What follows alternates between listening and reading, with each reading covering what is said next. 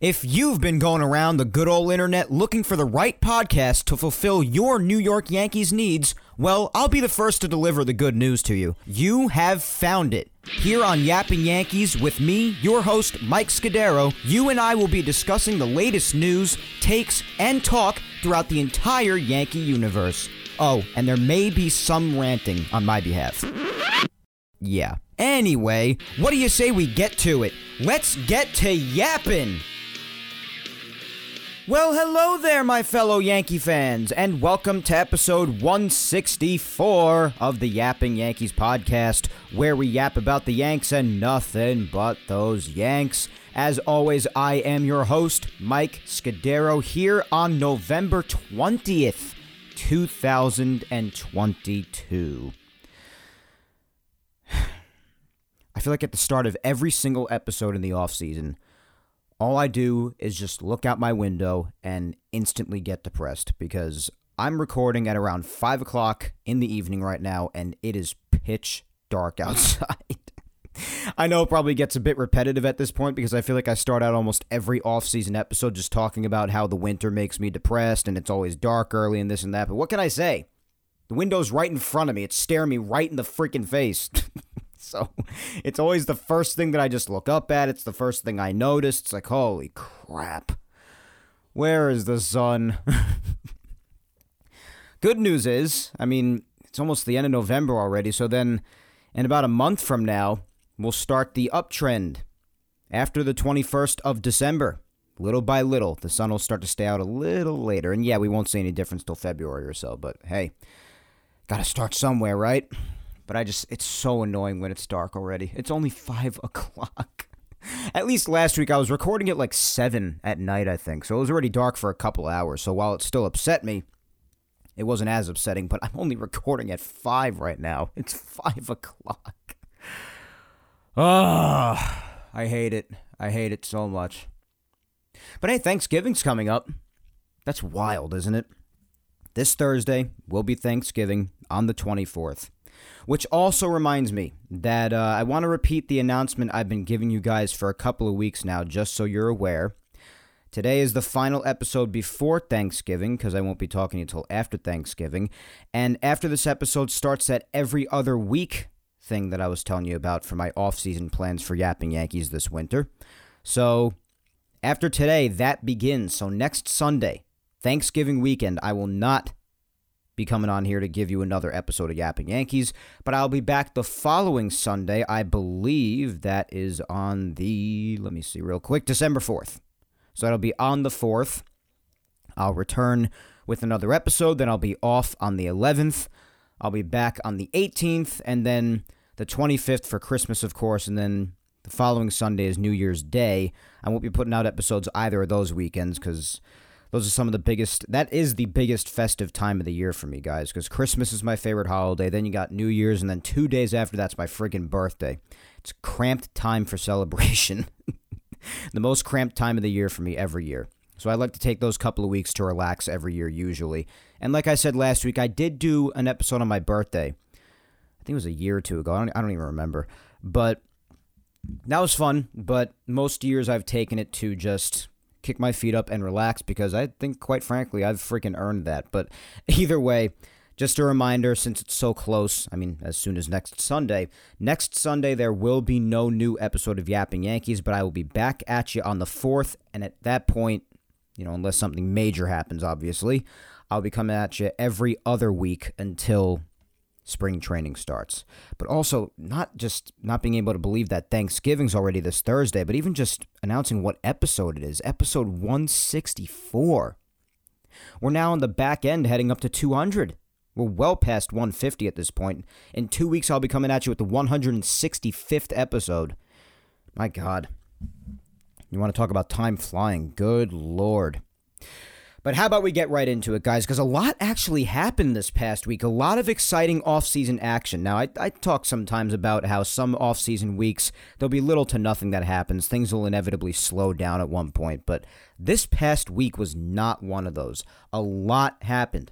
The Yankees did already make a move that has a lot of people feeling good when it comes to the future as well, with a certain someone else.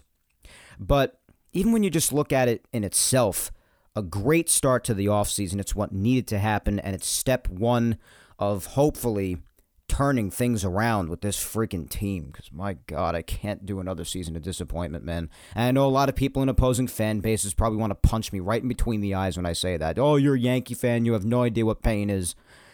These last few years have been frustrating, guys. I, I don't know what else to tell you. We are spoiled. What can can what can I tell you? I mean, you know what? My generation really isn't because I wasn't old enough. I was alive for most of the 90s dynasty. I was alive when 98, 99, 2000 happened, and I saw the 2009 championship, but that championship was the only one that I saw. I was too young for 98, 99, 2000. I wasn't alive for 96. 96 happened like a month and a half before I was born, two months before I was born. I was born in January 97. So, you know what? People like me I've only seen one championship, and some people haven't even gotten to see that. I, I understand that. But I haven't really been spoiled with championships.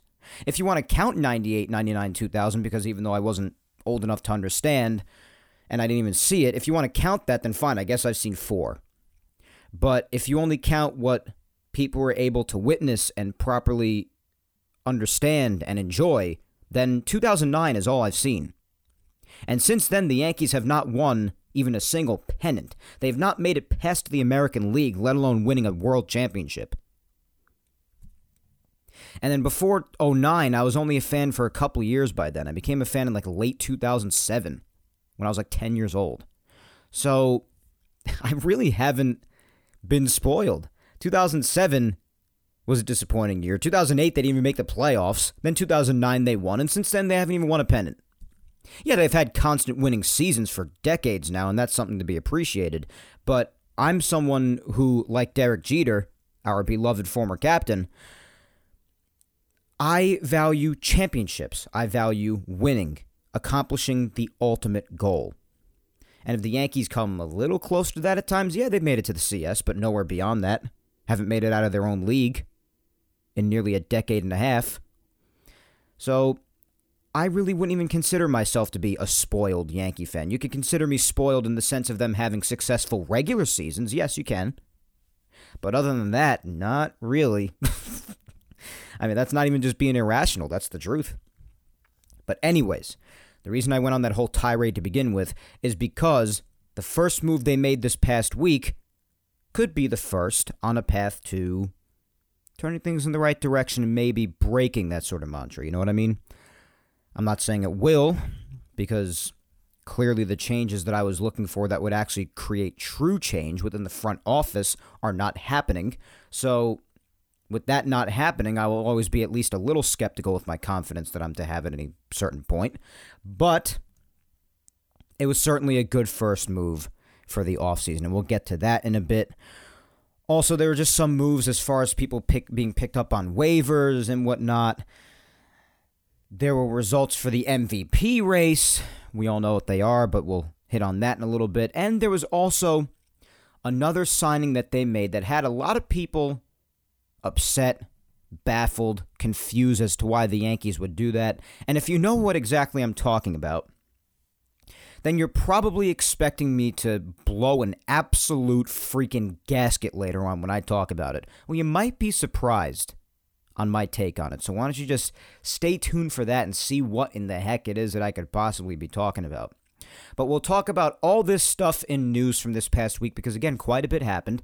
And then we do have the social media segment later on towards the end of the show, as per usual, having to do with the first move that they made this past week, the good first move that I mentioned, and also that possibly having to do with maybe a certain somebody else, like I mentioned at the start and their chances of bringing somebody else back, that certain someone, I'm pretty sure you all have an idea as to who I'm talking about, or even the multiple parties and what I'm talking about. You all are pretty smart, I think. So we'll get to that later on, but first off, let's dive right in with the news, guys. Let's not waste any time.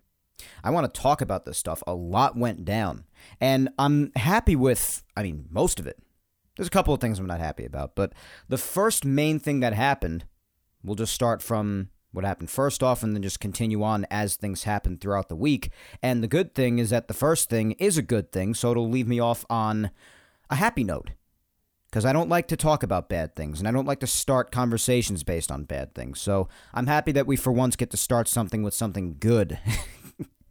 so the first thing that happened towards the beginning of the week on Tuesday was that the Yankees officially brought back Anthony Rizzo. And I was thrilled to hear about this, even more thrilled when I heard about the contract. Again, everybody's like, oh, you shouldn't care about the money. It's mainly not your money. But listen, if you want to talk about it from a standpoint of what it could mean for the Yankees and any sort of financial room they may use to be able to sign other people, especially Aaron Judge. But, anyways, some people might even say, oh, that's a bunch of crap because the Yankees can afford anything they want, and you wouldn't be wrong about that. But sometimes it's just good to talk about, okay? just talk about it from a financial standpoint, too, for the hell of it sometimes. But even from a financial standpoint, I like this contract. And it's so much so to the point where I actually think Anthony Rizzo might have even deserved more after all he's provided for the Yankees between the presence he is in the clubhouse, what he's continued to do offensively, even though a couple of offensive stats have decreased over the years, like batting average and whatnot. But he's so valuable everywhere else in every other offensive category, almost every single other offensive category, to the point where I could care less, could not care less about his batting average dipping into the 230s, 220s. I don't care. Everything else makes him so valuable. And his defense, I mean, he's invaluable when he when it comes to what he does as a Yankee, what he brings to the table in general as a player. And in my mind, he's just the epitome of what I imagine a Yankee being. He just is. So, with what he's provided for the last year and a half with this team, I'm kind of surprised that he didn't get more. But the contract is reportedly worth $34 million over the first two seasons, with a $17 million option and a $6 million buyout for 2025. So, if that option for 2025 is picked up, then it'll be a three year deal. Otherwise, it's two years, 34 million is what it sounded like. And then, of course, a $6 million buyout option. So, Rizzo did have one year and $16 million left on the contract that he just opted out on, if you remember. So he has earned himself an extra year at 17 million plus at least, a $6 million buyout in the third year with the chance that the Yankees will pick up that option for another 17 million. So it's only like a $1 million per year raise pretty much, which is why I was actually surprised that it wasn't more. Myself and a lot of others, I think we reasonably expected for it to be at least in like maybe around 20 million, but only a $1 million increase per year. I mean, that's good financially for the Yankees, I guess. And if Rizzo's satisfied with it, he has definitely expressed how much he loves being a Yankee, especially right after he signed this deal. He expressed it even more so. Then I guess it works for both sides. And Rizzo's back, which is what I wanted. So I'm happy all around with this. I don't see a downside to this. Even if after the first two years, then it, it doesn't work out the way the Yankees wanted it to, then they don't have to pick up the third year. The $6 million buyout's there. So I don't really see a bad side to this. I really don't. I think Rizzo's invaluable. I want him here at first base. And I think this works out for the Yankees too. Leaves a lot of financial room open for this budget that the Yankees want to say they have. I mean, every team has a budget, but it's the Yankees as well. So, but I I see it as good for both sides. I do not see a downside to this. I'm thrilled to have Anthony back. He is the first piece to making sure that this infield is as good as it can be because we may very well see a lot of changes, as we've spoken about last week and the weeks before that, but especially last week when it comes to the rest of the infield. Literally, every single other infield position could be different next year. And yeah, the Yankees and, and Cashman and anybody else, they've made comments like, oh, we're sticking with Donaldson. We like IKF, blah, blah, blah, blah, blah. They'll give you their crap, whatnot. But they're also commenting on the active roster and who's there as of now. And anything could happen. Nothing's set in stone. I hope that they don't stick with the certain things that they've said they'll stick with, like Donaldson. But anything could happen. And this infield could very well look very different come 2023. And I hope it does, with the exception of Rizzo. But every single time we spoke about who we want and where and who could possibly play somewhere and when for next year and the years going forward, I think the main piece that I and the rest of us all had there, the one constant was Anthony Rizzo at first base. I'm pretty sure everybody, if not everybody, then almost everybody, was on that same page. And this is step one for that. And also step one for the Yankees overall. Because, like I said, when it comes to his value to this organization, he is invaluable.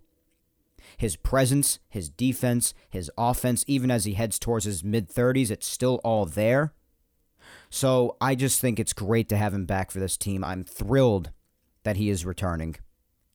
And I think it works out for both sides. I truly do. I'd like for anybody to see a negative in this because I don't. I mean, I could have my lack of confidence in this team in certain areas and certain factors, what have you, but there's really nothing negative with this to me. There really isn't, especially when it has to do with Anthony Rizzo. He's my freaking guy, man. And I like the money. I like the deal. I think it's fair. Anthony Rizzo obviously thought it was more than fair. He wants to be here, and he's great to have here. Everybody loves him. So, no downside to this for me, guys. None. The one thing that happened also on Tuesday that I wasn't too happy about was the fact that Stephen Ridings, you may all remember him from his relief appearances a couple years back. I mean, he was killer. His issue was that, or and was still throughout this year, was that he was never able to stay healthy. Constantly hurt, a lot of injury problems, but when he does pitch, and we saw this when he got his chances with the Yankees in the 2021 season. And yes, he did only pitch five innings, but we saw the potential that this kid has with his stuff. We saw his minor league numbers, and yes, the minor leagues aren't the major leagues, but this kid has electric stuff. He's still only 27, I believe. Yeah, 27. And he only just turned 27 a few months ago, back in August. So throughout most of 2023, he'll still be 27 years old got an electric fastball, a killer slider, throws really hard. And I wish him, even though he's not here anymore, but regardless, also for the sake of the sport as well, I wish him nothing but good health because having kids like this is what makes the game exciting. Because this kid is fantastic. He's a terrific young talent. And I understand he's spent much of his young career injured, which always sucks to see with someone with so much talent like this at such a young age. But I was not happy that the Yankees let this kid go. I was not happy they put him on waivers. They allowed him to be claimed. I'm I'm not happy about it. And he was claimed by the Mets of all teams. So if this kid does find a way to be healthy going forward and actually helps the Mets to make an impact, because they do need help in their bullpen. If he becomes a bigger arm in that bullpen, which, you know, some people may argue that the chances of that aren't good because of his injury issues, and fine, whatever. You may not blame the Yankees for letting him go because he's had so many injury problems. And that's your right to feel that way, I guess. But if it does end up working out and the Mets do get that help in the bullpen that they need, with the assistance of such an electric arm like Stephen Ridings, well, then I'll be the first to say that that will really suck to have to watch. That'll really suck. I enjoyed this kid in the times that I've gotten to see him pitch in the minors, and especially in those few innings that he got to pitch in the majors before getting injured. So I wasn't happy to see him go. I didn't make too big a fuss about it, but I'm not happy about it. I think it's definitely valuable. I mean, listen, if this kid can get an opportunity elsewhere, then give him that opportunity. Then fine. I don't want to be too selfish because this kid deserves to display his talent on some sort of level in the major leagues, even if it's not with the Yankees, from the standpoint of him and what he deserves. But selfishly, as a Yankee fan, I really would have liked for the Yankees to at least keep this kid on hand, whether it be somewhere in the bullpen or down in the minors, because it's a valuable arm to have for whenever the day is to come that he actually stays healthy. I mean, that's just the selfish point of view, but the selfless point of view, well, what I just said a couple, like a minute ago. So, I guess I understand from his perspective, but from the Yankee perspective and selfishly, I'm not happy about it, especially considering the fact that it's by the crosstown rival. So, not too thrilled about that, but hey, What are you going to do? Well, I guess I'll go a little bit out of order here because we're on the subject of people being claimed off waivers. But the Yankees did not just allow one of their guys to be claimed off waivers, but they claimed themselves somebody else off of waivers from the Pittsburgh Pirates. And it comes in the form of right handed pitcher Junior Fernandez. Now, I don't know what kind of impact this kid could or will ever make with the Yankees' big league club, but I did a little research on him because I didn't know too much about him, admittedly so. I don't think much of anybody else really did either. He doesn't have too much major league experience, but in the games that he has pitched, he has been up since 2019, so he's only been up a few years. In 2019, he pitched to a 540 ERA. He appeared in 13 games. And basically, the general consensus of what I've seen is that he does tend to strike out a lot of guys, but he also walks a lot of guys and gives up a lot of hits. This is the general thing I've seen throughout his seasons. 2020, he only appeared in three games, had an 18 ERA. In three innings, gave up six earned runs. Yeah, not too great. And but it's a small sample size. 2021, a 566 ERA appeared in 18 games and in 20 and two thirds innings gave up 25 hits, 15 walks. That's not good. And also 15 strikeouts. So 2021 was a bit rough, but 2022, there was an improvement. In 16 games, he only had a 241 ERA. In 13 of the games, he was with the Cardinals, and three of the games, he was with the Pirates, which is obviously where, as I said, the Yankees claimed off waivers from. In 18 and two thirds in 2022, he allowed 18 hits, so not too great, about a hidden inning. Six runs, five of them earned, three home runs, and 12 walks. So 12 walks to 18 and two thirds innings, not too great either. 14 strikeouts, all right. So I took it upon myself to also see what kind of pitches he throws. I, I did my research on this kid. I do my research as much as I can on everybody that comes over the Yankees, whether it be over waivers or whatever. But it shows here that he throws a hard sinker, a hard four seamer. He has a slider that clocks in either in the high 80s or around 90 miles an hour. And he'll even mix in a changeup every now and again. So, obviously, again, like I said, I'm not too sure of the role that he will or even could have on this team in the future. But if he is to perhaps help out in the bullpen a little bit, I have seen some people mention him as a potential interesting candidate for the Matt Blake experiment, as some people have come to say in the past, for other arms who haven't really had really good reps in the past before coming here, like Clay Holmes, for instance, who had a big reputation of walking a lot of guys and just giving up a lot of runs, despite him having great stuff actually in his arsenal a hard moving sinker and a hard slider, throws hard. And I guess if you want to compare it to someone like that, this kind of sounds perhaps a little similar to that. So I guess I can understand what people say when they say, huh, maybe when someone like Matt Blake gets his hands on this kid, maybe it'll correct a lot of the crap and maybe he could actually be a big help and become a big arm out in the pen. Could be. Not saying it won't. Can't hurt to pick him up off waivers and give him a shot, I guess. See what he does in spring training. I'm sure he'll be getting opportunities there. So that's really the rundown on him. Numbers in the past, not too great, although there was an improvement in 2022. He seems to have what could be potentially killer stuff in his arsenal if the Yankees get him to figure it out. Another guy who had a tough time with killer stuff in his arsenal at first before they figured him out was Jonathan Loaisiga. Remember years ago when he was really, really wild and the Yankees were like, everybody, Yankee fans were like, oh my God, if the Yankees get this kid under control and actually have him control and get command of these pitches, and he could be lethal. And guess what? Even though he's had his health problems, Jonathan Loaisiga has become lethal.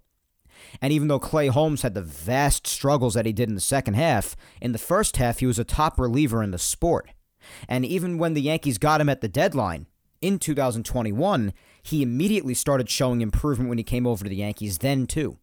So even though he's definitely returned to being wild, like I said, in the 2022 second half, for instance, there has also been plenty of evidence that the Yankees definitely got his hands got their hands on him and really fixed up a lot of what he had trouble with in his Pittsburgh days that saw him have really high ERAs, really high walk totals and whatnot.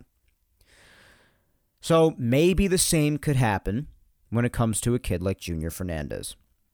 So a lot of comparisons there, and that's instantly where my where my mind went to when I saw that he has trouble with his pitches a lot of the time, but he has a lot of hard throwing and, and sharply moving stuff. I was like, well, it could be potentially another Clay Holmes find, or maybe another Jonathan Loaisiga, especially fine. Loaisiga, especially, is my boy.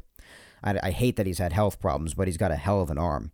And Fernandez, by the time spring training comes around, will just be turning 26 as well. It's actually crazy. He's a couple of months younger than me. That's insane. My birthday is January 3rd, 97. His is March 2nd, 97. So he's a couple of months younger. That's crazy. it really is wild when you're watching baseball for years and then you realize that the kids coming up are starting to be younger than you. Like you've passed that threshold. it's creepy. So we'll see what comes of Junior Fernandez, if anything, when it comes to him being picked up off waivers, claimed off waivers by the Yankees. And if he could end up being another gem in the future if the Yankees can help him figure out his stuff. We shall see. But that was the stuff that happened this past week when it came to stuff off of waivers. As far as other things happening, there's one thing that you may be expecting me to be absolutely outraged about, like I said before, and this is pretty interesting, but I'm not that outraged about it. I'll explain that in a second because I'm going to get to that next. And then the final thing is something that, of course, I was a little nervous about because I don't trust voters and that should really give away what it is. but uh, I was still confident that would happen, and I was overjoyed when it did. But we'll talk about that after. But first up, the one thing that I want to mention, especially on the subject before, like we were talking about when it came to the infield, with Rizzo coming back and the potential other changes that we've spoken about that we could see in the other positions throughout the infield.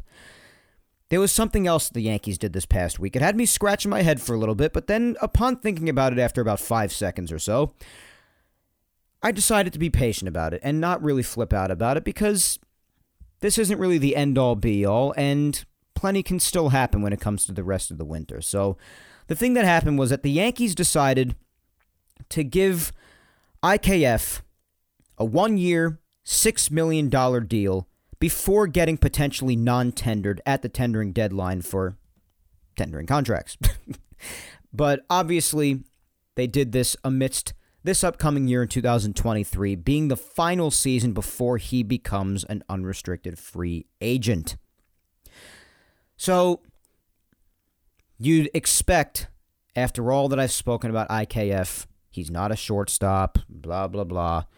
He is not even all that they made him up to be when it comes to offense, him constantly putting his bat on the ball and whatnot.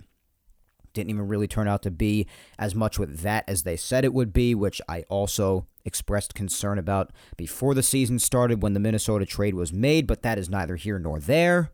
but, anyways, a lot of people, like me if I wasn't being rational, flipped out about this. Nothing's going to change. It's going to be him at shortstop again with IKF being down at third base. We're going to get a repeat of 2022. This is a disaster. Everything's falling apart. Yeah, I, my mind went there for a split second. That, oh, like, you know, Cashman's still here. And even though less so at this, because Cashman's really the one, again, like I said, that would create true change, him not being here anymore, but Boone's still here, and now even IKF's going to be here. They've expressed confidence in Donaldson. We're just going to see the same crap.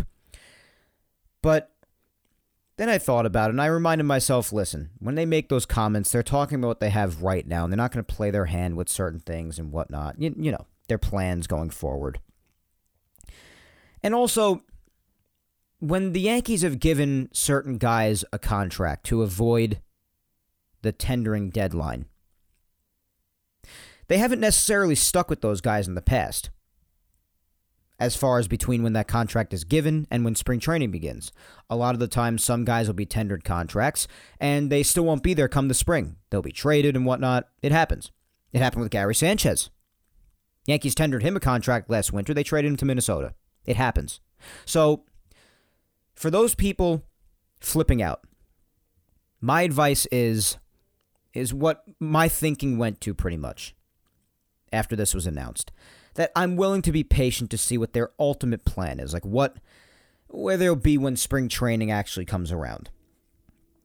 Whether it's for him to ultimately be full time again, particularly at shortstop in 2023, which at that point is when you can catch me playing in rush hour traffic. But it could also be for utility, even though $6 million is pretty expensive for a utility guy. But we've spoken about that in the past. Maybe it wouldn't be too bad for the Yankees to bring back IKF as a bench utility role, particularly for third base, not so much at shortstop, but at third base especially. But to have around as utility, it couldn't hurt. But again, 6 million is pretty expensive for a utility guy. Or it could have just been to lock him up ahead of the tendering deadline and avoiding arbitration so that eventually, since you have him now, you could end up trading him and actually get something for him as opposed to just non tendering him and potentially losing him for nothing. If he does, in fact, have value, which I've heard from people that, I mean, all over the place, from reporters and whatnot, that apparently teams have inquired about him. So maybe he does have some value. And if he does, then I guess the smarter thing to do would be to tender him a contract, make sure you have him, so you can maybe package him in a trade somewhere and get something back for him rather than letting him go via non tendering for nothing. So if that is the case, then I'd be cool with it. I'm okay with this. It's whatever. If it's for that instance or him being back as utility, I'd rather get something than nothing. If that is their ultimate plan. I'm down for that. So, like I said before, I know a lot of people probably expected to just have me fry this organization from the inside out today over this contract signing from this past week with IKF, but there's plenty of offseason left to see what their ultimate plan with him is, and I guess I'll be patient with it. I'm electing to be patient. If you want to flip out about it and say that this is just a sign of things to come and things to repeat like we saw in 2022, same old crap, we're just going to get it all again, then fine. That's your prerogative. But I'm going to be patient. And then I guess if he is the full time shortstop come 2023, especially with the continued better options out there or even within our very own organization, then at that point, I'll jump aboard with you and lose my mind. But for now in November, when things aren't as clear yet as far as what their plan is, I'll elect to go with patience, which is not really so much in my nature, but hey, when it comes to the Yankees and also just my everyday life, if I continue to go nuts over every little thing, I'm not going to be around much longer. so I got to pick my battles here to a certain degree. I'll be patient. We'll see what happens. So, depending on what their ultimate plan is, I may or may not be with you come spring training when it comes to flipping out over this, but we'll see what their ultimate plans are for IKF, the rest of the infield. We've spoken about the infield at length since the World Series ended, particularly last week, with the episode title quite literally being The Infield. So, we'll see what happens with it. That's the deal with IKF. It's a move they made this past week. We'll see what the future holds for him. And the final thing in Yankees news from this past week before we move on to the social media segment is something that, yes, we all expected to a certain degree, but our lack of trust, and rightfully so, because of the abysmal jobs that they've tended to do in years past, particularly involving Yankee players and Yankee candidates, had us Yankee fans a little nervous based on the MVP race for Aaron Judge between him and Shohei Ohtani. Because of the voters not doing right by the sport in the past, it did have some people, including myself, a bit on edge for these results. But this past week, just a few days ago, the MVP results after everything else that has come out Manager of the Year, Gold Gloves, Silver Slugger, Hank Aaron Award, everything. The MVP award results were given out just a few nights ago, towards the end of the week, on Thursday, I believe it was. And they were milking this thing, man. They were milking it on MLB Network. I mean, between when they announced the National League MVP being Paul Goldschmidt and a big congratulations to him. Obviously, Goldie has come close for a long time to winning the MVP, but finally broke through with his first this year. Well deserved. I'm very happy for him. But leading up to him, and then from him to the AL MVP announcement. Oh my God, the filler content. Oh my God in heaven. Did they drag this out? Well, I'm going to do you a favor and not drag it out here because I don't want you to pull your hair out over my show. But the results came out via Giancarlo Stanton, mind you. Which, listen, I love Giancarlo Stanton to death. If you know me, then you know that. But it's so funny watching it. The guy has like little to no personality. Like whenever he's on camera or talking to the analyst on MLB Network or making a big announcement. But honestly, it was a part of what made this segment so great. I'm not faulting him for it. I thought it was great. but Giancarlo Stanton on live with MLB Network was the one to announce that Aaron Judge our judge, our king, our everything. And now, definitively, our MVP has won the American League MVP award, and deservedly so. Yes. Bring in the applause. Yes. It's deserved. It is deserved. So, congratulations to Aaron Judge. The right decision was finally made by the voters.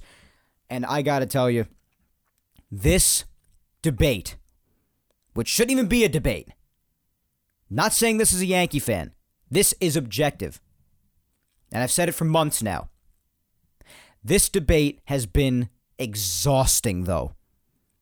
Exhausting. I was so tired of the speculation and people who didn't want judges the MVP irrationally talking about how he doesn't deserve it even a little bit, and that Shohei, because of what he does, deserves to win it every single year. And listen, no one is shaming Shohei Ohtani. No one is belittling him. No one is downgrading what he's doing. No one is. But with the year that Aaron Judge had, offensively, defensively. The fact that he was the only reason that the Yankees even made the playoffs because he was the only thing standing between them and utter collapse to the point where they wouldn't have won the division and possibly could have even missed out on a wild card spot. You never know. Could have happened. And he was really the main thing in the second half that stood between the Yankees and that potential disastrous scenario when the Yankees were playing that very dangerous game, when they only came within a handful of games, a couple of games, of blowing what was once a 15 and a half game division lead. And you want to talk about a player having value to their team? Yeah, what Shohei did was great, offensively, pitching, everything. And when you think about it, it's kind of tough to measure that sort of a value to a team. It is. But the fact of the matter is, if you want to see the difference between team results with what one guy is doing, didn't make much of a difference. Because the Angels still stunk. Judge was the only thing standing between the Yankees and collapse. The only thing. He kept them afloat and then some. He had one of the better seasons we have ever seen. You could say the same thing for Shohei. But if you want to make an argument, oh, he pitches too. Well, Judge can't pitch, and that shouldn't be held against him. Because Shohei, yes, admittedly so, is an anomaly when it comes to baseball. But how about you want to use the argument for defense? Judge played gold glove esque defense in multiple positions in the outfield and did not make a single error all year. And this is without him far surpassing him offensively surpassing Ohtani. And I know, oh, it's a pitcher, it's a, but it's there. Look at the numbers. How many categories he led in. What he did defensively. I'm sorry, just nothing touched it. I'm not saying this because I'm a Yankee fan, guys. I have openly admitted on countless forms of content, whether it be in my college radio days or right here on Yapping Yankees or on social media, even if it was a player that I can't stand, if they factually deserved an award, I said that they do. So this is not bias speaking. I promise you, it's not. You crunch the numbers, you look at it, and yes, both were incredible. This was probably one of the more intense MVP races as far as the debate, the discussion on it, that I can remember. One of the more intense ones, if not the most intense. But Judge is the MVP, guys. Come on. All of the categories he led in. Being the first to do this ever, or being one of the only ones to do that ever, next to godly names like Babe Ruth, Mickey Mantle, or anybody else on other on any other team in history. I mean, come on. The stats just go on forever. The accolades go on forever. And it really helped what he did defensively as well. I will say that. Because if you want to even go outside of just hitting, then like I said, all the games in center field and all the games in right field in his primary position. And not an error. And all that he contributes diving plays, gunning people down who stupidly run on him. Come on. Yeah, it might help that he plays for the Yankees a bit, but he also makes himself heard with the difference that he himself brings us. One man in a sport that is a team sport. In a sport where you can't just take one man and have it make all the difference in the world for an entire team, like basketball, for instance. It doesn't work like that. But Judge managed to do that this past season. So, the Angels fanboys, those who live in California, they can continue to cry about this all they want, and trust me, the crying on social media by these people has been unending, and it's pretty sad to be honest. As if someone completely undeserving won the award. You'd think that by seeing their reaction. But regardless, no matter what they want to say, this award deserved to be won by Aaron Judge this year. Sorry. Sorry if you don't like it. But that's the way it was, and that's the way it is, and that's the way it always will be as we go forward. 2022 will always be remembered primarily as Aaron Judge's year. Might not be the same for him, and necessarily even me, because, you know, Aaron Judge will be the first to tell you that the ultimate goal is to win it all, and they didn't do that, and he was definitely pissed off about that, as he has a right to be. And yeah, he didn't really perform much in the playoffs at all, and he has the right to be pissed off at himself for that as well. I wasn't too thrilled about it, but that didn't make me be like, "Oh, don't bring him back," or he, "Oh, he doesn't deserve this MVP." Because not only does he still deserve the MVP, but the MVP is solely based on the regular season. Postseason doesn't count. So there's that argument too. But as far as the regular season, as far as whose year it was, it'll always go down in history as 2022 being one of the best seasons anybody's ever seen ever. It'll be Aaron Judge's year. A once in a lifetime season. That's just it. And he deserved the MVP for it. Whether you like it or not, he deserved it. I had Boston Red Sox fans, friends of mine or not, going all over social media saying, you know what, Shohei, what he did was remarkable. And it was. Nobody's denying it. Again. But Judge is the MVP. Even they were saying this. So, you know what? This isn't just me. And like I said, this is not bias talking. All the evidence is there. All of it. And you know what? Credit to Ohtani, too, though, because it took someone like Judge having a season like this for somebody even compete with what he's doing.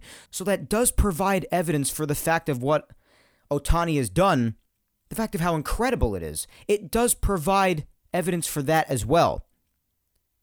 But Judge's season was just so. It was too much. Too much for anybody to ignore. And it's obvious because even these voters who have been accused of having anti Yankee bias, and rightfully so in the past, for a number of awards, but even they voted in overwhelming fashion for the deserving candidate in Aaron Judge. 28 first place votes. Almost unanimous. Almost. And some people, especially in opposing fan bases, may find this harsh, but it should have been that way. It's the way it should have been. So it went down exactly as I hoped it would and exactly how it deserved to, to be honest. It really did. So, like I said, quite a bit happened this past week. It was a mix of good and bad for me, but a lot of good. A lot of good, especially with Judge and Rizzo. And who knows what could happen with uh, with Junior Fernandez over there. Not too thrilled about the IKF and Stephen Ridings news, but um, as far as IKF, I don't really go too nuts with that because, as I said, anything could happen going forward. That doesn't mean that they might still not trade him and whatnot. There could be a lot of other things that happen despite this contract signing so that he wouldn't be non tendered.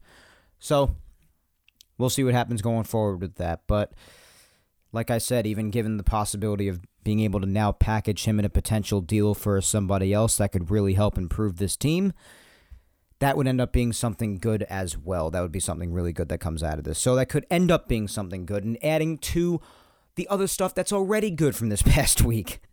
So, but the main things, of course, being Judge and Rizzo. Rizzo returning, Judge winning MVP. So, with Rizzo officially returning and Judge winning the MVP, those two main things really taking the forefront of this past week and the main subject of this episode, I think it's safe to say. I thought, well, why not create a social media segment out of it? And maybe even a poll, which I haven't done in quite some time. I mostly tend to do questions to you or have you guys do a Q&A where you ask me the questions and I answer them. So, why not do a poll this time, I ask myself, considering it's not as popular on Yapping Yankees as it was in the past, as of this past year. So, I did do a poll having to do with Judge and Rizzo. Because, quite frankly, another thing that a lot of people were quick to bring up right after the Rizzo signing was announced, and I think I mentioned briefly myself as well before, and my thought process kind of went there right after as well, is what does this potentially mean for the Yankees bringing Judge back? Does this play a part in it? Does it help sweeten things up and tempt Judge to come back more, considering we have heard and seen for months now how close Judge and Rizzo have gotten as friends? Could this potentially help? So, I thought it was a good idea to make a poll out of that because that has been a big topic of discussion when it comes to Rizzo coming back. Now, I said Rizzo coming back in itself is great enough to keep me happy, but this conversation and discussion does also exist. So, in a week where those two names were really the forefront of discussion, I thought to put a poll out about it. Now, the poll question officially is did Anthony Rizzo's re signing help to increase your confidence, perhaps even more so than it already was, that Judge will be back with the Yankees? And of course, to vote and give your thoughts below. I'll give the voting results away first and foremost because it seems like the last few times I have done polls on the social media segments, I tend to get right into giving my input on the question and then get right to your replies right away, and then forget to give the results to the poll, which is the entire reason for it being a poll in the first place and not just a regular question. so let me get the results right out of the way. Hundreds of people voted on this, so decent sample size, hundreds and hundreds. And the two choices, of course, being yes or no as to whether or not your confidence was increased with Judge's chances of returning after Anthony Rizzo has officially re signed with the Yankees. And in a landslide, the choice of yes amongst hundreds and hundreds of people was victorious by earning 82% of the vote against the remaining 18% voting for the choice of no. So a lot of people's confidence was evidently increased by Rizzo's re signing. So that's cool to see. Me personally, you guys know that for months now, while I've acknowledged, of course, because it's always a possibility, no matter how slim or great it is, but I've always acknowledged that Judge could leave. He could. A lot of people always talk about, oh, he's going to go to the highest bidder. Yeah, it could very well be true. I'm not going to argue with that. And he could leave. There's a chance. There's always a chance. Who knows? We don't know what's going on in his mind. We don't know what's going on between him and the Yankees right now, and we have been told in reports as of this past week that the Yankees have made at least one offer to him. Details have not been revealed, and discussions otherwise between the two, of course, have not been revealed as well. But just going based off of what we know and what we speculate, right? That's the nature of most things. so, but despite me acknowledging that possibility and accepting that, of course, I, for months now, as you know, have been confident that Judge ultimately will return. He will sign a deal here and he will remain a Yankee for the rest of his life. That's just been me. Call it blind optimism if you want, if you're a big believer in him leaving and the Yankees lowballing him, which, I mean, could happen. I wouldn't put it past the Yankees. But I just think the two are going to find a way to figure it out. Whether it be the Yankees actually offering him something that he deserves, they'll figure out a way to make sure he's back here. I've always been confident in that. So I didn't really need a confidence booster per se. But I guess it helped increase my confidence a little bit. I mean, at the end of the day, it's a business. We know this. Like I said, he could go to the highest bidder, very well could. If the Yankees lowball him enough, there is a possibility he could leave. I've acknowledged this. But also, not only just in baseball, but in all of sports, there is a factor that exists and is valid, and that's called team chemistry. And having guys on the team that you're close to, having good relations in the clubhouse, these things matter too. And we've heard on and on and seen it with our own eyes on camera during games how close Judge and Rizzo have gotten. So, with all of that being said, it does help me in some sort of a way to feel a bit more confident, but I didn't really even need that much of a confidence booster because I've stuck by my statement in firmly believing that Judge will be back. I believe that he will be remaining a Yankee. So I didn't necessarily need Anthony Rizzo re signing here as a confidence booster, but I don't think it hurts at all either. I definitely don't. I think it could help at least a little bit. It helps to have people on a team that like you and respect you and are close to you that helps. Those factors exist. So I, I would say it increases my confidence a little, I guess, but it doesn't do anything crazy because my confidence in him being back here was already there. It's been there for months now. And although friendships and team chemistry is certainly a valid factor, and again, not only just baseball, but in all of sports, it is a business in the end of the day. So we'll obviously see what happens. Uh, but my confidence was always there.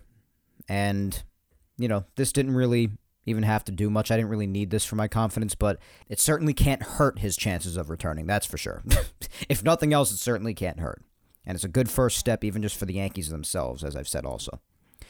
All right, let's get to your replies. Let's read some, and then we'll put a bow on this episode before Thanksgiving this Thursday. First up, we have, let's see, at NYSS official saying 100% Rizzo and Judge have a deep friendship both on and off the field. That doesn't guarantee a Judge signing with the Yankees, but it does increase the possibility. Yeah, I guess more or less it's how I feel. It doesn't really, it can't hurt your confidence. It cannot hurt it. It can maybe just keep it the same, but I mean, it certainly can't hurt the chances of Judge coming back. So that's for sure. We established that. Um, but their friendship is undeniable, even amongst them themselves. They've spoken about it time and time again, and we've seen it with our own eyes, like I've said. But uh, it doesn't guarantee anything, but it certainly can't hurt. So yeah, I'm I'm willing to agree with that. At Crusaders BBNY says no Rizzo, no Judge, and no Judge, no Rizzo. Well, if that's the case, if that's the way it ends up being, then Judge will definitely be back. We'll see how it works out for sure, but um, yeah, that's an interesting thought. I'm not sure it's that severe, but because again, baseball is a business at the end of the day now, unfortunately. We have to remember that, but it's a nice thought to have. And if that does end up being true, then that'd be great because Lord knows I want them both on this team. So, at Dan B6237 says, I think it helps big time. I hope so anyway. I'm seeing him in pictures a lot lately with guys like Rizzo and Bader. Need to secure Benintendi and some bullpen arms as well. Yeah, he seems to have gotten pretty close to Bader as well, even though Bader was only mainly around for September. The Yankees picked him up at the deadline, but he didn't play until September because he was hurt. He was in the walking boot for a while with the plantar fasciitis issue. But yeah, and is going to be back next year because he was still under contract, so he'll be back. Rizzo is officially back. And you guys know I want Benintendi back, so I'm down for that as well. And some reliever help, yeah, for sure. Who knows? Maybe Junior Fernandez, like I mentioned, could end up being a, a diamond in the rough. Who the hell knows? we'll see what happens with that. But yeah, bullpen help is needed. But yeah, I agree with you, man. I agree. I hope so that it does anyway, like you said. At Evan D. Wetzel 4 says, it makes no difference. Judge was going to come back regardless. They take the best deal, and that has nothing to do with friends. They have millions. Playing on the same team means nothing. Judge had his gala, and Voit, Wade, and other past Yankees were there as his friend. Well, yeah, I, I wouldn't. I would agree with maybe it doesn't make like the biggest difference in the world, but to say it makes no difference, I don't I don't necessarily agree with that. Yeah, they have millions and it's a business. I've acknowledged that side of it as well. I understand. And he's had his friends in the team for sure. But I wouldn't say it means nothing. I don't agree with that. I think it means something. It maybe help a little bit, but it's just about your confidence. And hey, if you're confident that he'll be back anyway, then fine. Then that's valid. If it doesn't do anything to help you and you're just confident the whole time, then fine. I even said that I didn't really even need this re-signing of Anthony Rizzo to uh to really help out my confidence because my confidence was always there as well, but it certainly helped it a little bit and it certainly didn't hurt it. That's for sure. Can't hurt it. But I think it can certainly help to have people on the team that you like, that you enjoy playing with. Team chemistry, like I said, is a thing, not just in baseball, but everywhere. So I, don't agree that it means nothing, but I, I also understand that your confidence was already there before and you didn't really need this to boost it at all. That's that's valid, I guess. But uh, don't jinx it, saying that Judge was going to come back regardless. Not official yet. I'm confident too, but it's not official yet. Don't jinx nothing. I'm not really into jinxes, but when it comes to this, I I want to be as careful as possible because I love Judge that much. So, all right, my good friend James at Rebirth Chaos 09 says it only helps because him and Judge are close. I think he comes back, but Judge will look at other offers as he should. But in the end, Judge wants to be here, and the Yankees want him here. Right all around, man. He will look at other offers. He deserves to look at other offers. He should test the free agent market for sure. Definitely should. Definitely helps. Can't hurt. And uh, I think it's obvious both sides want this reunion to take place. But, uh, or this continued partnership, I could call it, I guess. But, uh, Got to get it done first. Got to get it done. Spencer at Musician DMD says signing Rizzo is great free agency and it's business. While they may be friends and see the upside of playing together, it won't stop Judge from looking for the best deal that will make him happiest. Free agency is very unpredictable. Even Max Scherzer remarked to Joel Sherman and Jon Heyman that he never planned to sign with the Mets until he sat with the Mets. Looking for clues and signs is understandable, but really there's no way of knowing where or when Judge will sign. I wouldn't read anything into his recent New York held All Rise fundraiser. Just gotta wait and see. Well, yeah, definitely. Listen, I totally agree with that. I acknowledged all aspects of that, for sure. You never know what's going on. We don't know what's going on in his mind. We don't know what he's being offered by anybody else, at least as of yet. We don't even know of the offer that we've been told that the Yankees gave to him so far. We don't know what it is specifically, and we don't know of discussions between the two. All we know is that they've told each other they want this to continue. Their partnership, their allegiance, they want it to continue, but we don't know much else beyond that. So, yeah, you're definitely right. It's unpredictable. Anything can happen. He will and should and already has test out the free agent market. So I'll agree with that. I don't want to, I don't want to look too much into anything. And yeah, like you said, just eh, this is what I said before too. Rizzo in itself is just a great move. When it comes to what it could mean for Judge, yeah, it's basically what I said, as far as my confidence at least. That certainly can hurt. Helps a little bit. My confidence is there already. It's unpredictable because it is free agency still, but We'll just have to wait and see what happens. You're right. Next, we've got at Yanks off SZN, so Yanks off season, short for that. Says Judge's big thing is wanting to be part of a winning team. The faces and names in New York are more than enough to warrant sticking around. I think he just wants to know that the front office is serious. I wouldn't be surprised in 20 years if he says in an interview that he never planned on leaving. You know, that's kind of what's going on with Jeter right now. Even when he said he butted heads with Cashman and he didn't necessarily agree with their approach during their talks, and they made things public that Jeter didn't want public. Jeter even said that at that point, he said, Listen, I'm not even talking to anybody else. This is where I want to be. So many years after the fact. So that could happen with Judge. Yeah, it could. And we've already seen, you know, spoken about till the cows come home, how many similarities we've seen between Judge and Jeter. So that could very well happen. But yeah, Judge is definitely, again, also like Jeter, and fans like myself as well, you know, they just talk about wanting this team to win. They want to win. They're winners. Even if the end result every year isn't winning, they want to win, and they try to do everything they can to ensure that. But uh, yeah, I think the front office being serious is uh, is a big thing, and their seriousness will be definitely also seen or not seen in the offers they make to them, offer or offers, depending on how many come across. But you're right. You are right. I, I tend to agree with that. At Savage Yanks says, given how close the two are, you have to assume there is some kind of influence in Judge's return. Judge being a de facto captain and Rizzo as a former champion could help to see that there could be something special in this clubhouse. Yeah, of course. I definitely think that, especially after winning MVP, and if they do in fact bring him back on a respectable contract and it's good for everybody, they should probably just give him the captainship. I've said that. And this is someone who has Jeter as his favorite, not only Yankee or baseball player, but athlete of all time. I definitely think Judge has earned it. And a world title definitely needs to come after that. I would definitely like that. so, but yeah, like I said, Rizzo being back certainly can't hurt anything. Certainly can't do that. Definitely helps, if anything. At JLG623 says he's going to the highest bidder. Hey, fair enough. Like I've said, it's a business. Some people truly just think it has no value and he's just going to go to whoever offers him the most. It could very well happen. Who knows? At Baseball T Czar says, I just hope the Yankees don't think Judge's money should come down. Listen, if they lowball him, it's not going to lead to anything good. So I'm sure Judge really means it when he says he wants to be back here, but he sh- he also shouldn't take an offer that's totally ridiculous or unfair to him at the same time. So yeah, I would hope that doesn't happen.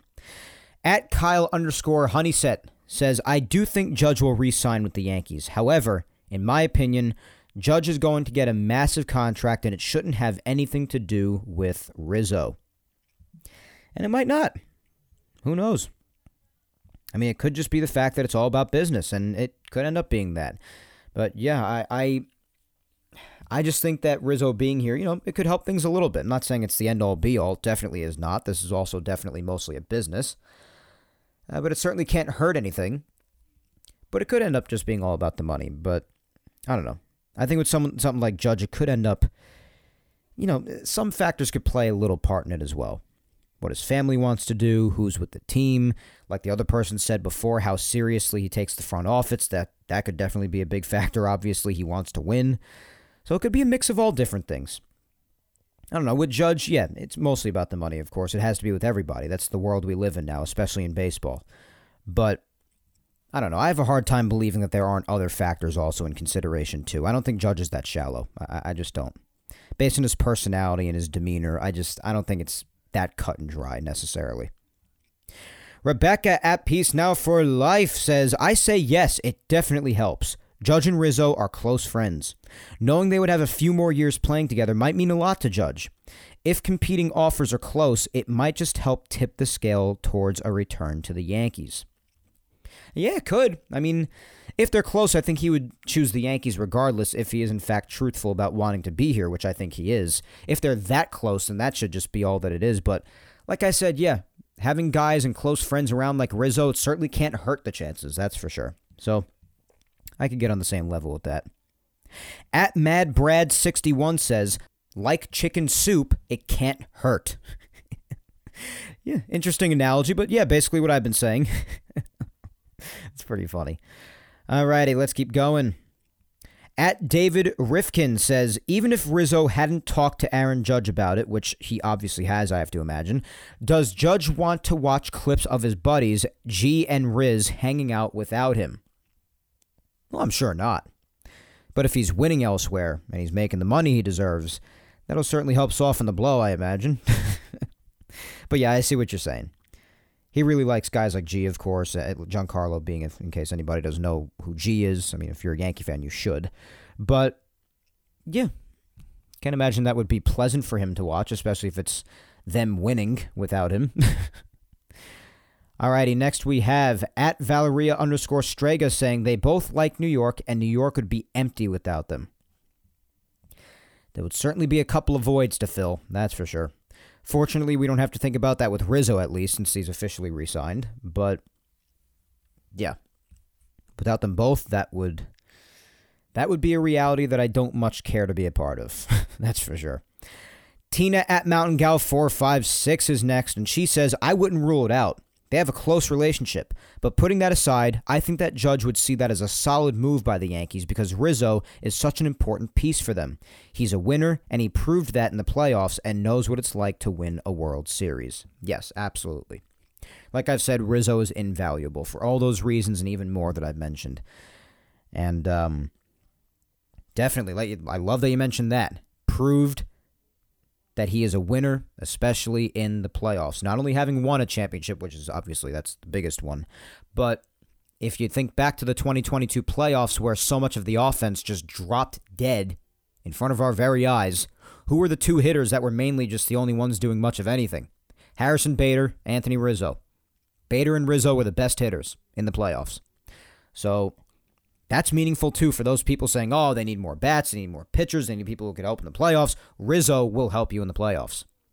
He was born for October. This guy's won a championship. He was a part of the Cubs breaking one of the biggest curses of all time in sports history. And look at how he continues to do in October as of this past postseason, even just about a month ago. So, yeah, I agree, Tina, with everything that you said. You wouldn't rule it out relationships matter, um, and how important Rizzo is to the team. Absolutely. And if it brings him closer to winning, you know Judge is going to be in favor of that. At Laura underscore Icemont, my friend Laura says, Yes, it did. I feel that Judge is going to return regardless of what happens. He is meant to be a Yankee. Yeah, certainly can't hurt, and my confidence has always been there as well, Laura. Definitely. At Steve Zim 16 says no because he wasn't leaving anyway. Well, there you have it. I ultimately agree with that, as you know, because the main reason why I say that I didn't really need this in order to increase any sort of confidence is because my confidence has always been there. So I definitely agree with you on that. But I guess I say yes, it did at least a little bit for myself personally. It was because it certainly can't hurt anything. So definitely just makes you feel good if nothing else because again of course the signing of rizzo in itself is a good move. So i guess ultimately i agree even though it does help me a little bit. Alrighty let's do maybe just a, a couple more.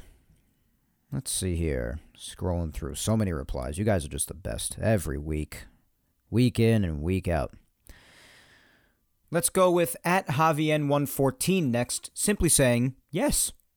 All right so it did increase your confidence. All right Next up, let's go with my good friend at Blockhead for Real saying no. It's just tens of millions of dollars that are no longer available. IKF just took another six million. I've crunched the numbers, and the best Hal and Cash can offer is three years at 1.75 million per. oh my god. I love and appreciate my my good friends from other fan bases who just charismatically troll myself and all my good Yankee fan friends. Blockhead is a Red Sox fan, a good friend of mine. Block, I always get a kick out of the replies like this. and hey, making fun of the Yankees for their budget crap and restraints in the past, meanwhile, spending money in other areas that really don't benefit them at all or maybe even hurt them. Uh, this is a valid troll, man.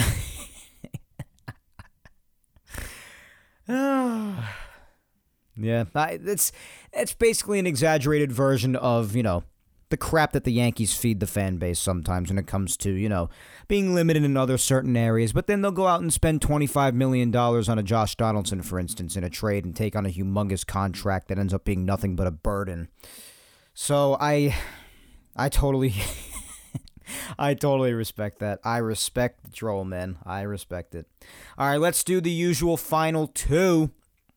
Now that I got my good laugh from my good friend Block. I could always count on you for a good laugh like that, Block. Let's do our usual final two. First up, my girlfriend, as usual, Vic Salimo, and she says, I feel that Judge was always going to stay, and that Rizzo re signing only solidifies his decision because he values players like him who want to be a Yankee and have the same mindset to win. That's a valid reply. Yep. Judge values people who want to win as well. He wants to be a part of a club who is serious and puts out winners like himself. You're correct. I fully agree. And like you, Vic, my confidence has always been there. It's helped a little bit, but not too much because the confidence has always been there. Certainly can't hurt. Yep. A lot of the same things I've been saying. Good to see a lot of people feeling the same way that I do. It's always good to see. All right, last but not least, as always, up next is my mom, Julia Gina Scudero, and she says, I actually feel much better now that Rizzo signed back with the Yankees. I know he and Judge are very close.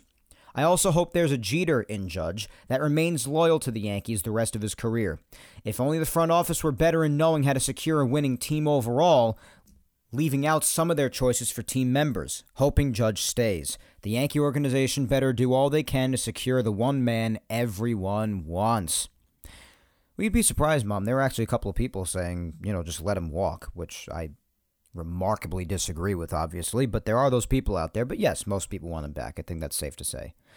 Um, yeah, I think the loyalty's there, but the Yankees also can't be absolutely obnoxious and just outrageously lowball him because that's not cool either. So they're to have to pay up.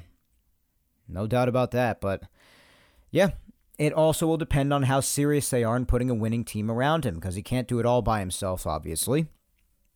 If he could, then they would have won this year at the year that he had. But um yeah, we'll see how serious they are when the offers are made public, which I assume they will be at one point, you have to imagine. And you do hope that any other choices that they make as far as the rest of the team around him are good ones because we know that there are a lot of decisions made in recent history that we very much agree with. Decisions that we've spoken about ad nauseum on this show. So, yeah, I think the general consensus remains the same amongst everybody, guys. I think it's safe to say, but whether it does or not, which this week again it seems like it does, I do have to thank you as always for all of your replies and even in this instance with the poll, your votes got a ton of them this time, a ton of replies. Whether I got to you or not, you know I appreciate the hell out of you. Just keep on replying each and every week, guys, that, that I put out a social media segment. I always love doing it. I love hearing people's thoughts. Since I can't take any calls on the show, this is the next best thing. I love social media interacting being able to hear thoughts based on replies or votes or whatever. And also being able to answer questions on the weeks that we do Q&A. It's all a good time regardless. But with that being said, after another discussion-filled off-season episode, my friends, that is all for episode 164 of Yapping Yankees for this week. Remember, if you don't already, to follow me on all socials, guys. Facebook fan page, Mike Scudero NY. My Twitter, at Mike Scudero. And Instagram, Mike Scuds97. Be sure to subscribe to Yapping Yankees on all four of the platforms it's available on if you don't already. Those four are YouTube, Apple, Spotify, and SoundCloud. Show your love across all of them like you already do such a great job at doing. And if you've missed any past episodes of Yapping Yankees, then you can listen to episodes 34 up to episode 164 today at least on YouTube. And for every single Yapping Yankees episode, going all the way back to episode 1, all the way up to today's, three and a half years later, you can find all of them on Apple, Spotify, and SoundCloud. Once again, though, as always, my friends, thank you 3000 for listening to me yap today.